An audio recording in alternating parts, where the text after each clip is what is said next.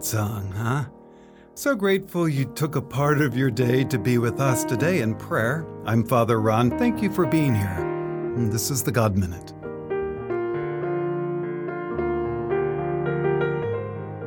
In the name of the Father, and of the Son, and of the Holy Spirit. Amen. O Lord, open my lips, And my mouth shall declare your praise. Psalm 111 Gratefulness. My heart is full today. I am so grateful for all that God has done for me. As I crawl out of my corner of depression and self pity and look around me, I see how great my God is. I cannot see him, but I can see the works of his hands. He is a merciful and loving God. How tenderly he deals with those whose hearts are open to him. He is a majestic and powerful God. He created me and sustains me day to day. He is a forgiving God. He takes me back to his loving heart when I go astray.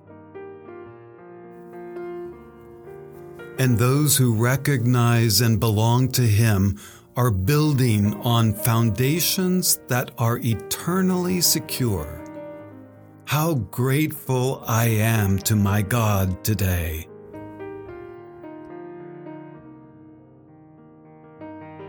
Glory be to the Father, to the Son, and to the Holy Spirit. As it was in the beginning, is now, and will be forever. Amen.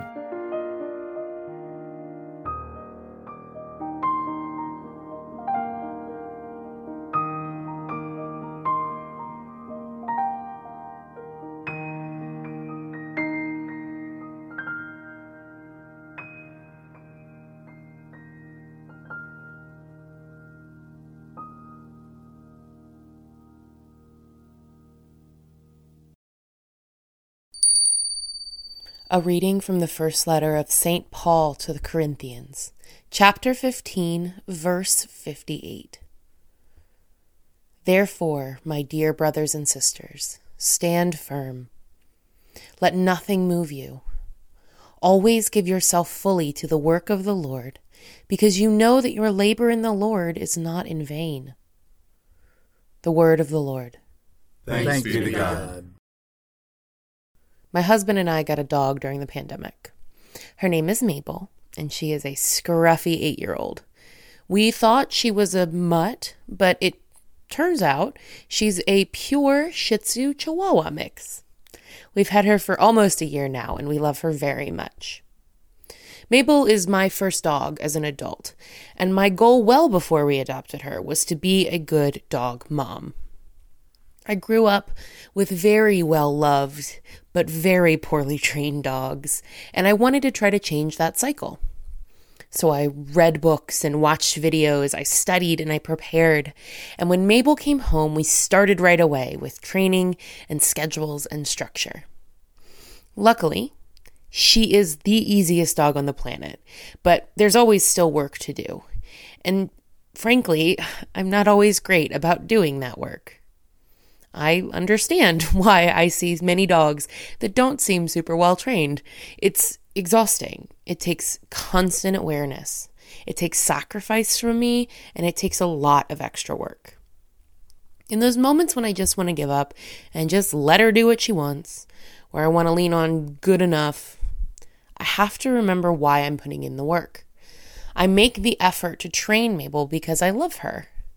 I make and maintain schedules for her because I know that will help her be calm and happy. I want the best for my pup, and I'm willing to sacrifice what I need to make that happen. And I hope you can see where this metaphor is going. This isn't meant to tell you what to do or not do with your pets.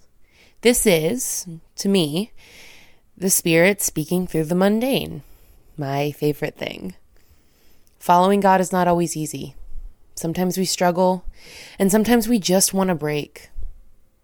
When Paul reminds us that the work we are doing for God is not in vain, he is reminding us why we do this. We follow God out of love. We care for each other because we want the best life for each other.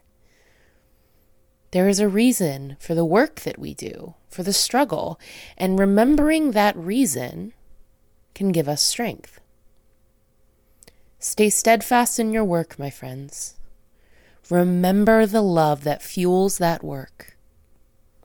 And if you have one, give your pet a scratch for me.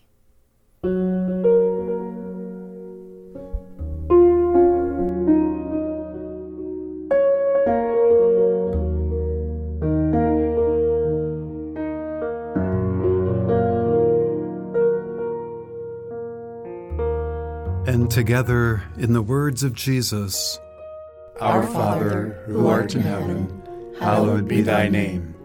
Thy kingdom come, thy will be done, on earth as it is in heaven. Give us this day our daily bread, and forgive us our trespasses, as we forgive those who trespass against us. And lead us not into temptation, but deliver us from evil. Amen. Let us pray. Lord, I can obey you dutifully, but that will not satisfy you. You want my heart. But like St. Paul, I see impulses within me that resist you. Replace my still, stony heart with a heart of flesh. Help me love you and want you. We ask through Christ our Lord. Amen. The Lord be with you. And with your spirit. May Almighty God bless you in his kindness, in the name of the Father, and of the Son, and of the Holy Spirit. Amen. And before we end, a shout out to all our Franciscan brothers and sisters out there on today's feast of St. Bonaventure. He was a Franciscan and eventual leader of the order.